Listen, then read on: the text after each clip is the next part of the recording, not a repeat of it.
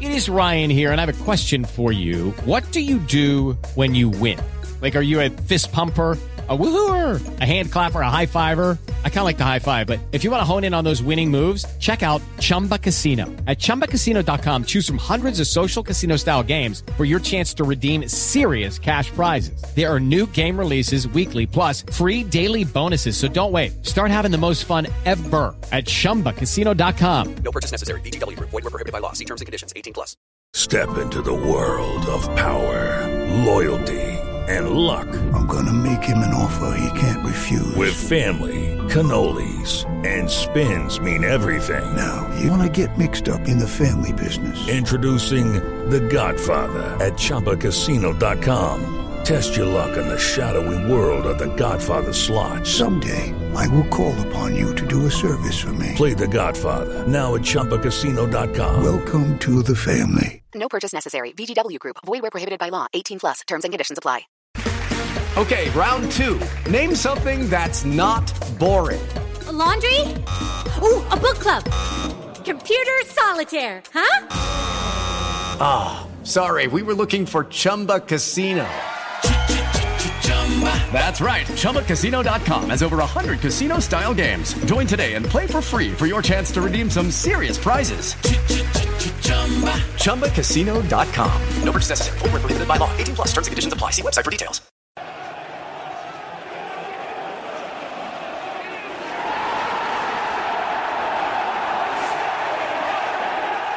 Jay here for Stretford Paddock, and this is the Tier 1 Transfer Podcast. Joining me, as always, but from afar this time, is my co-host, Ronaldo Brown. How are we doing, You missed mate? your finger on the lips.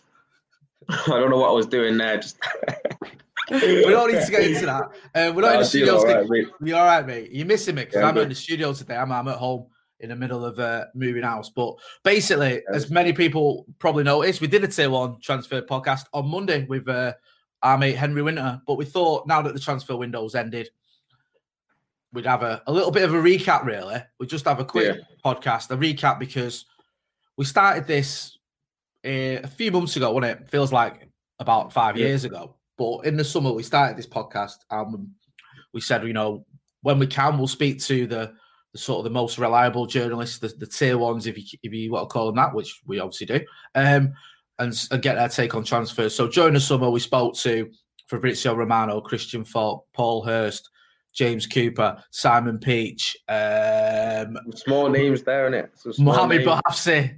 Um, I feel like I, I'm, I'm scared I'm going to miss someone out. There was also, you know, we spoke to people over a journey, Patrick Berger. Uh, we spoke to Peter Rutzler from The Athletic. Um, Sam Lee as well, of course. We spoke to him about City. It's got to be done.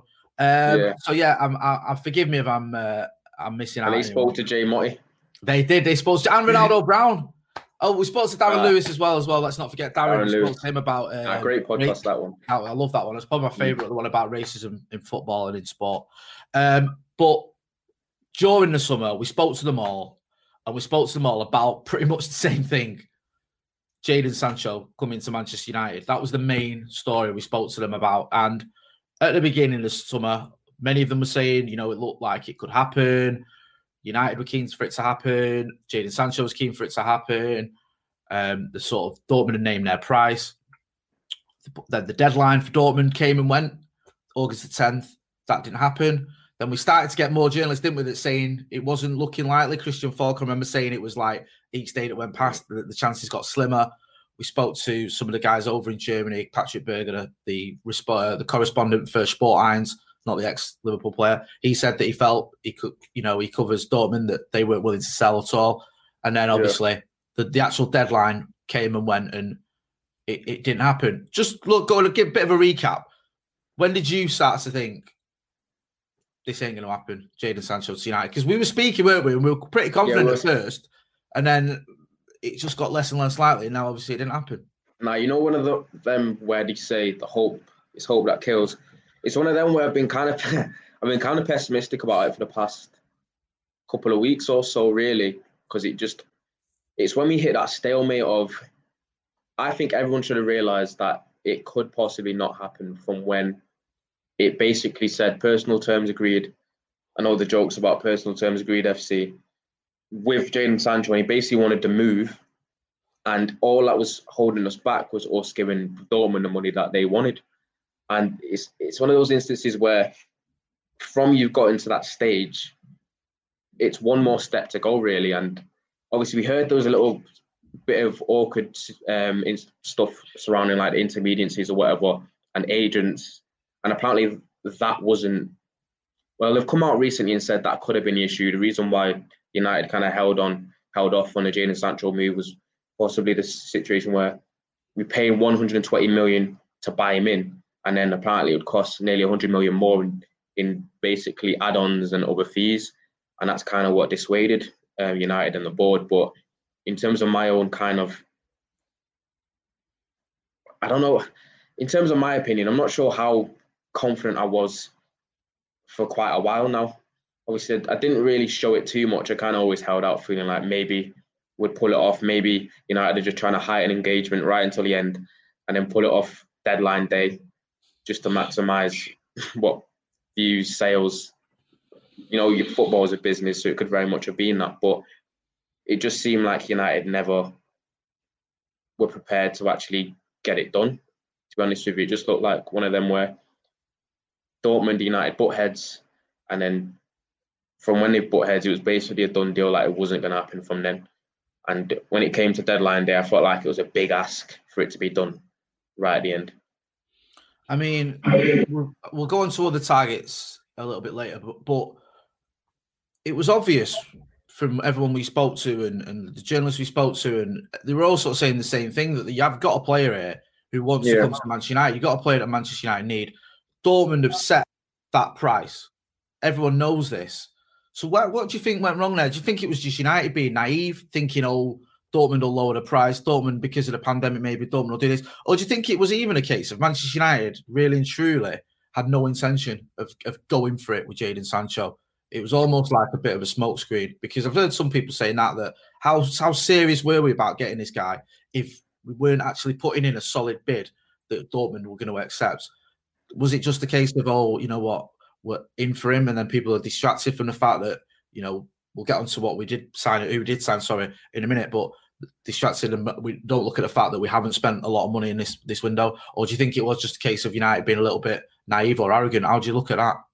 Do you know it is actually very awkward when you do look at it because it's one of those where it you could say United knowing that the evaluation for or the valuation for Jadon Sancho being 120 million pounds, and the fact that we supposedly did go in for a bid of around 91 million pounds, which is a good 30 million away from it.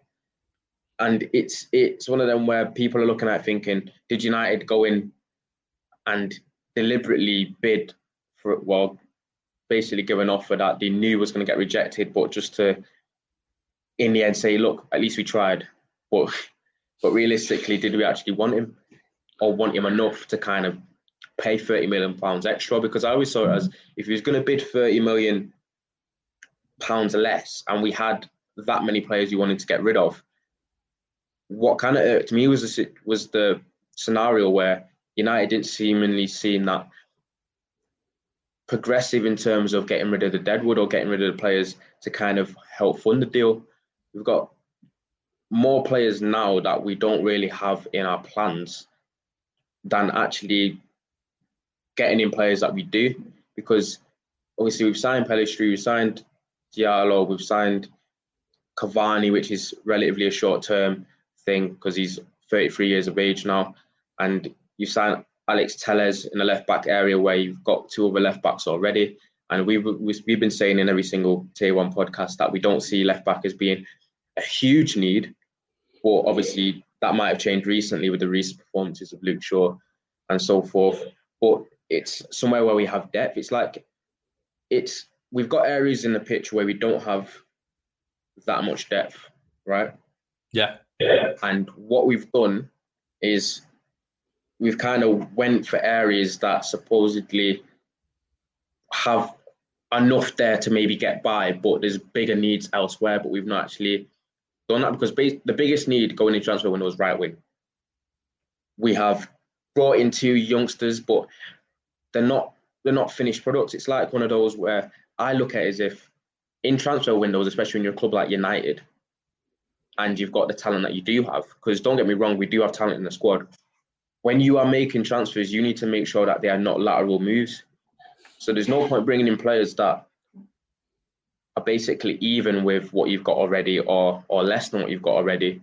It only makes sense if you're trying to if you're trying to get better and you're trying to aim higher, like the way we are, finishing third, finishing Champions League, probably overachieving and going into obviously a harder level of football this season. You need to make world class signings. You need to make game changing signings. You need to make marquee signings, and that's the way I see it. Bringing in the players that we do have, you don't know if it brings that. And Jadon Sancho is basically the sole player, maybe Grealish as well, that could take you a level up. Because when you're looking at other clubs, the likes of City, the likes of Liverpool, um, they they can afford in a way to make more lateral moves in terms of transfers because they've already got that much talent in the squads. They're just trying to fill it out or for depth. But when you're United and you're trying to do, you're play basically playing catch up and not getting left behind. You can't afford to make those moves. You need to be making moves to get better. So um, it, it is it's just it is really frustrating. I don't know how. Well, we do know the board's been very incompetent and and not shown that much ambition, and we've got every right to be annoyed by that. Hundred percent. It's funny you mentioned Jack Grealish, and that seems like a, a lifetime away. But we were, we were, yeah, it does, done it? it feels like about four years ago. But we were linked with him, and we, I think it was on our second episode. I think it might have been of this show. We spoke to. I think James Cooper said that the interest was real, but yeah. then Grealish went and signed a new deal with Villa, and once that happened, it was more or less over. And United had this sort of.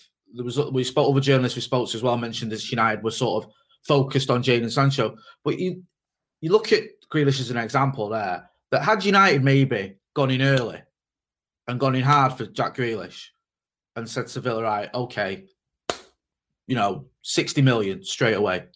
Maybe there's a, you know, Villa might have been tempted, but once he signed that new deal, it was over. And it's also the same with Upamecano because we spoke to Mohamed perhaps we spoke to Christian Falk, sorry, Christian Yeah. Falk, sorry. And he Yeah. said that had United gone in early for Dayot Upamecano, a deal could have been done there. He felt he felt that you know Mm. had United early doors gone, boom, is I don't know 35, 40 million, then maybe Leipzig would have uh, been up for that. But we didn't. We waited, and then it was like once we waited, there was no chance, and just finally, even the Gabriel Magalhães one, which you always forget Yeah. about now, don't you? Because Yeah, you always forget about that. yeah, because he's gone. He's gone to Arsenal, but we were linked with him, and we rest. Tier one journalists were saying United inquired with him for him yeah, at the at the eleventh hour. And sorry, just one final one before I get back to you. One final one I almost forgot. Even Thiago Alcantara, Oh, there was United every name under the sun. inquiries. You know what sorry?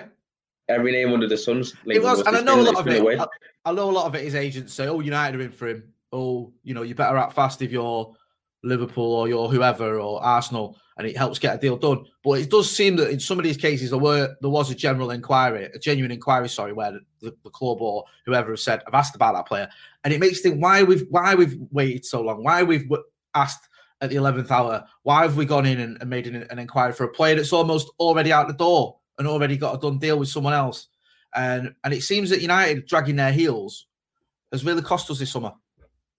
Yeah, it has. But when you're talking about the centre back, in the fact that Christian Falk came on and said we could have got Dayot Upamecano if we acted fast and acted early, it it makes you kind of feel like did United see centre back as an area that they needed improvement? But I felt like even going into the transfer window, even though we had seven centre backs or something along them lines in the club, I'm I'm quite sure centre half was an area that Solskjaer did point out and say we do need a centre half.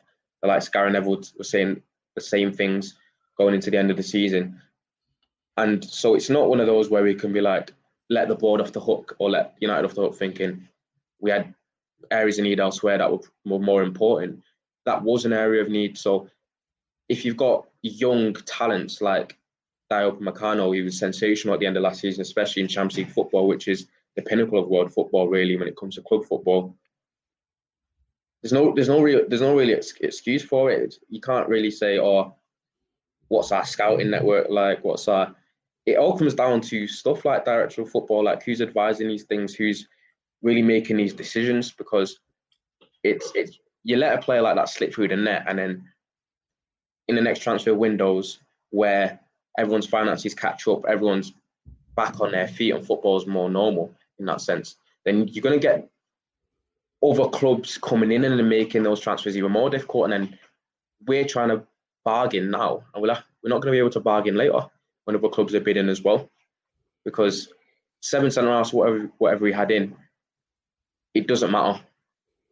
If we did act early, then we could have done it, but you can't just react now. It's, it's almost as if we've seen that defensive frailties have come out, and a lot of our defensive statistics last year being the best in Europe might just have been a massive facade and might have just been papering cracks a little bit.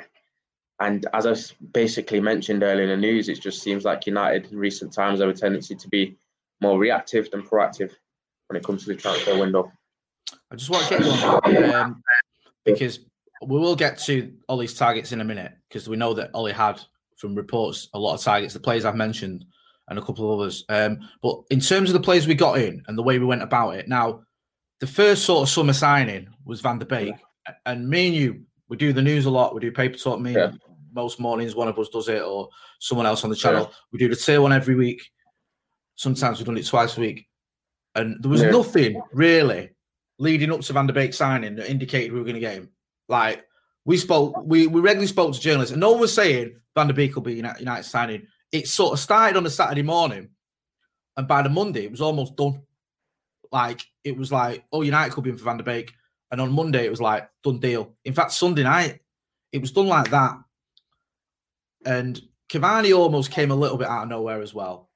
It was there was a rumor maybe Cavani or Luka Jovic, and then next thing you know, Cavani was sort of done. Telles one dragged on a little bit, but my point I'm getting, getting at is with the Van der Beek signing and maybe to a lesser extent the, the the Cavani signing. Do you think we didn't know about those signings because we spoke to a lot of journalists because they were almost spur of the moment decisions, or do you think the club kept it under wraps? How do you see those signings? I don't think our club keeps any transfer interest under wraps. You know, I feel like we try to make it as public as possible, which to a fault. I don't know. Obviously, as I said, to heighten engagement, to garner more excitement. I don't know what it is, but I think with the Van der Beek one, he was kind of linked to us on, only subtly a few weeks beforehand, but there was literally nothing leading up to it. I think I think to be fair, sorry, Yeah. you, you you mentioned that. I think Casey had it in his news, didn't he? The week Yeah. the, the week the, the few days before he said United are looking in, but there was nothing like this is about to happen. Here we go. There was none of that. Nah, not at all. It literally seemed to happen overnight, which I don't know how, how it did. Well, we do know how basically Van der Sar just basically said, "Here you go," and signed it off. Just rang him, CEO, and just that is that is not a representation of the way the likes of Matt Judge and our our club works. That is just the fact that we have a friend. It's as you- the old adage about I don't know if it is an old adage. It might be a new one, but it's not what you know. It's just who. And that couldn't have so been me tell that's not new. I know. What when he was born? but it's not that. Uh, he's even older than me. That's how old is. you. Yeah, no, that it like that it can't be any more prevalent than like than, it, than in that basically transfer the fact that it happened overnight, and even that Donny van der Beek, the area that he came in the pitch, it wasn't ex- extreme need, was it? But he's just another quality player to add. So depth is never a bad thing, but there were more pressing issues elsewhere. I know Evra's come out recently and, said, and looked at that Donny van der Beek and said, "Why is he not starting? Did we actually need him?" And um, we probably we do we did we did definitely need him because when the drop off between Bruno Pogba to like other midfielders were too were too vast, and obviously that that's kind of narrowed by the signing of Van der Beek. But um, it just came to the situation where we're looking at as if right wing didn't really strengthen there. Got a midfielder who doesn't start. We've got a left back who we, do we definitely know he's going to start? and we got a striker in Cavani, is, and as if we got full squad, is he starting either? No one's ever thought about that. Um, that's a good point because I think you're right. I think if everyone's fully fit Hmm. and it's a must-win game, like you've got a game where it's City or Liverpool or a cup competition, and you're like, right, I'm going to play my full strength team. Maybe Telles gets in the, in the side over Luke Shaw or Brandon Williams. don't think Cavani breaks in at the front three, if I'm being honest. I don't think Van der Beek gets in the midfield unless Ollie plays him as a more of a DM, which he's not, instead of Matic. So you make a good point there. And the point is, we didn't have that this summer. We expected at least one marquee signing. Like Yeah. Sancho At would have been a yeah, Yeah. Sancho's a marquee signing. Even Grealish is a marquee signing. If we hadn't got Sancho we get Grealish, Jack Grealish comes in here, he's given the number seven shirt.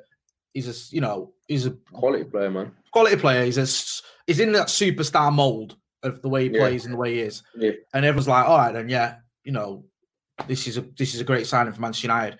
Now Van der Beek's a good, a, a, a very good signing. I'm glad we got him. He's not a marquee signing by any stretch. Cavani, if we'd have got him five years ago, then that is a marquee Yeah. signing, but not at 33 years old when he's a free mm. agent. And let's not kid ourselves, a 15 million euro left left back ain't a, ain't a marquee signing, no matter how unless, unless he's signing for Altrincham. Do you know what I mean? Like, come on. So none of these were like the big player where you go, oh, United, you know, United are, uh, are up for this. And that sort of leads me to the next thing, because I know you've covered it a little bit in your news that Ollie had his targets, didn't he? Yeah. He had Upamecano, he had Grealish, he had um, Sancho. Sancho. We know this. Tier one journalists have, have been speaking about it. Um, he got none of them. He didn't get any.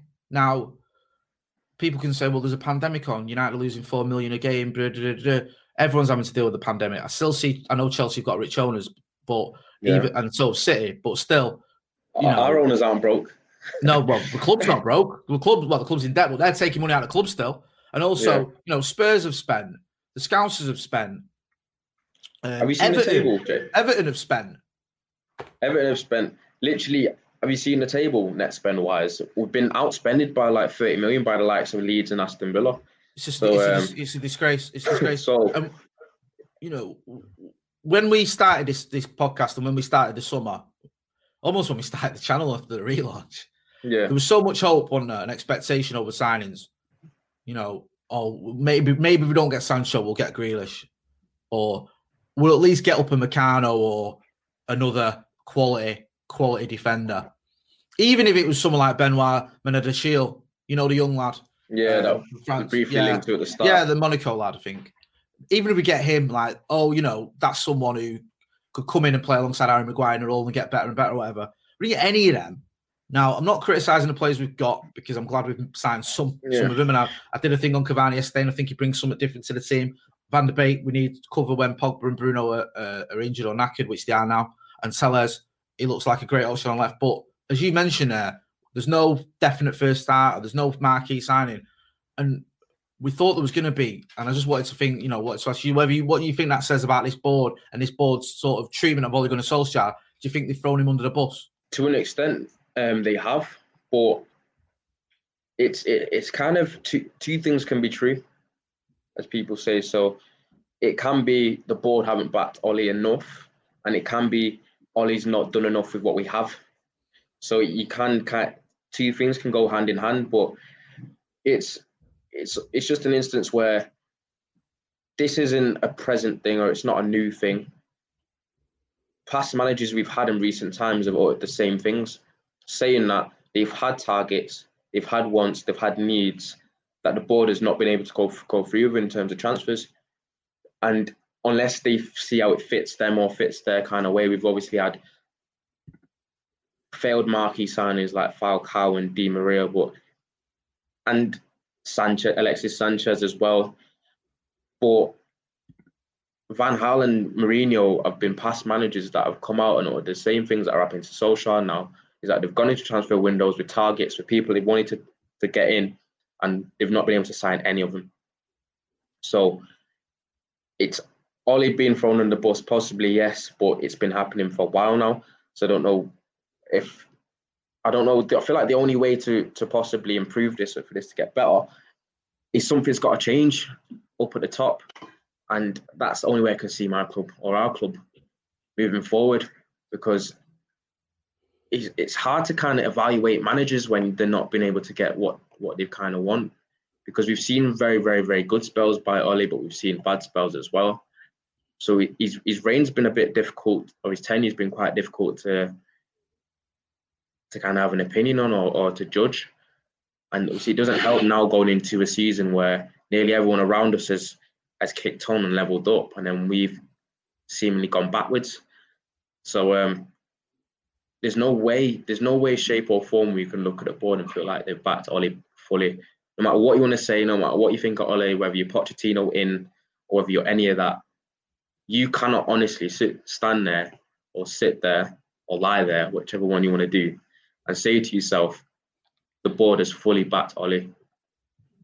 And that's basically how I see it. He's been, I think he's been left. How can you go from finishing third, probably over overachieving, had, having that sensational run of form towards the end of the season? You know you're going into Champions League football. You are miles off City and Liverpool, and you want to close the gap. You should be going into the transfer window like, like a madman, thinking, I'm ambitious. I want to get this squad back up to where it needs to be. I need to get United back to where it needs to be. And then have a transfer window like we've had. It just doesn't correlate with me. It doesn't make any sense whatsoever. Um, I think many people have compared it to Jose's last summer at the club. We finished second, albeit 19 points behind City. You need to strengthen, you need to kick on. They go out and spend 60 million on Riyad Mahrez, break their transfer record. We buy Diogo Dalot, Fred, who uh, Jose obviously didn't fancy, and, and, and a third, yeah, and a third choice goalkeeper. I mean, it's it's a joke.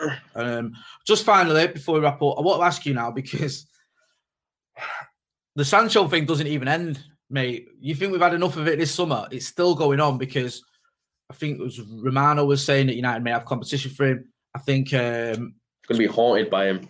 We are going to be haunted by Jadon Sancho. Um, I spoke to I think it was Constantin Eckner the other day, who's a German journalist, and he was saying that next season, next summer, Chelsea might even be in for Sancho. Um, I know you had it in the news as well about Upamecano. United could go in for him again.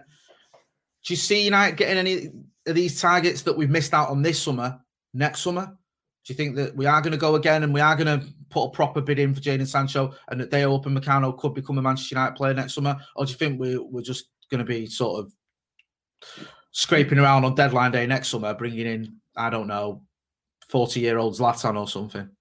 I, I think I think next window or next summer, like they're two phrases that are going to haunt haunt me because we've been hearing that for quite a while now. Because some may say that obviously we got Maguire in for 80 million, and that might have been a season too late. I swear that was a next summer kind of situation as well. And then um, Bruno Fernandes wasn't that like a window or two later than we actually had interest in him. So it just seemed like we seem to do things late. But what United does have is an ego, and we are a bit stubborn. So I, think the board will look at it, or United will look at it thinking, we didn't make a good account of ourselves in the transfer window. So we're going to do whatever it takes to make up for it next time. That's wishful thinking by me. I don't know if they're going to think that way, but that's how I feel like any sane person would think. We're going to put this right. So would it surprise me if you go and sign Upamecano, Jadon Sancho, and the likes in the future?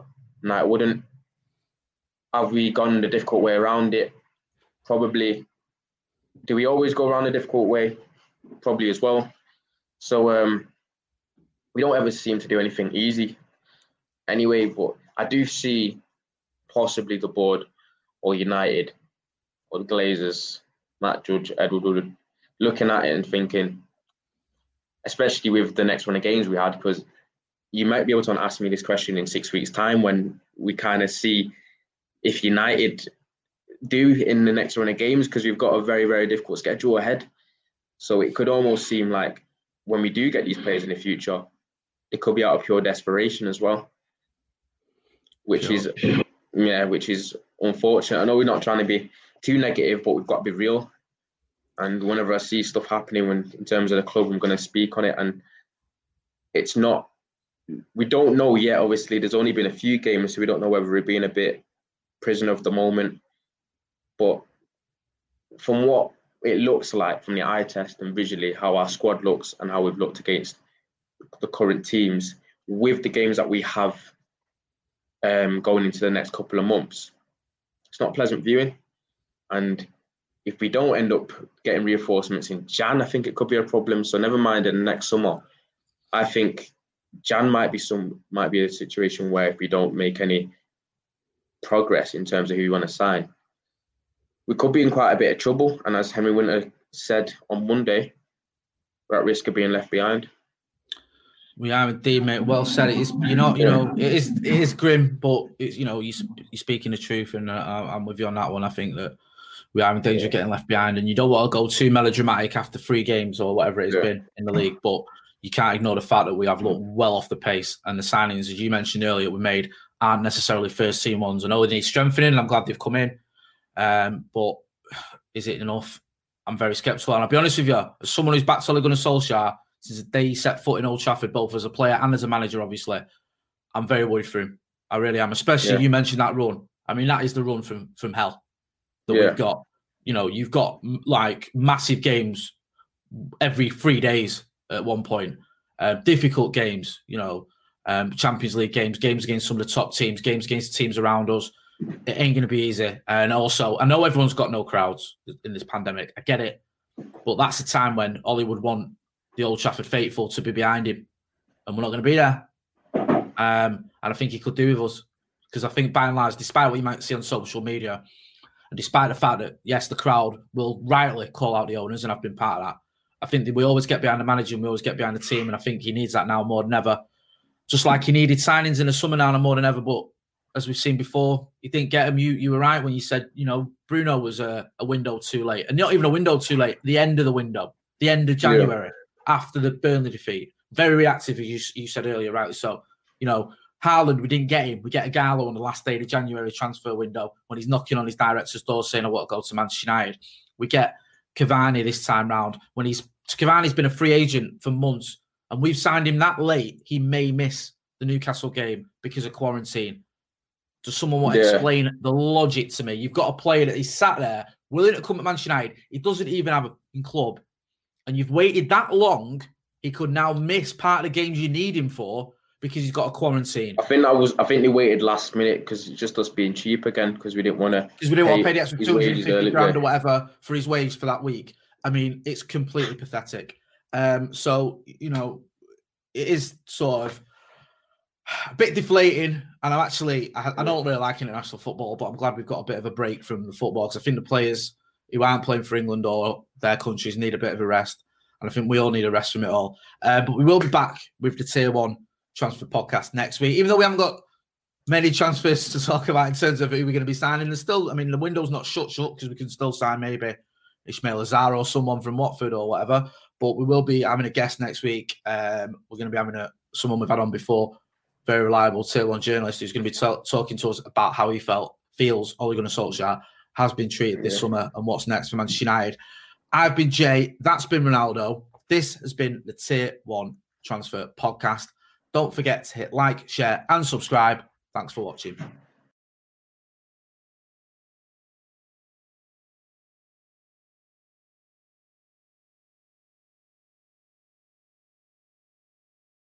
Sports Social Podcast Network. Lucky Land Casino asking people what's the weirdest place you've gotten lucky? Lucky? In line at the deli, I guess? Aha, in my dentist's office. More than once, actually. Do I have to say? Yes, you do. In the car before my kids' PTA meeting. Really? Yes. Excuse me, what's the weirdest place you've gotten lucky? I never win and tell. Well, there you have it. You can get lucky anywhere playing at LuckyLandSlots.com. Play for free right now. Are you feeling lucky? No purchase necessary. Void where prohibited by law. 18 plus. Terms and conditions apply. See website for details.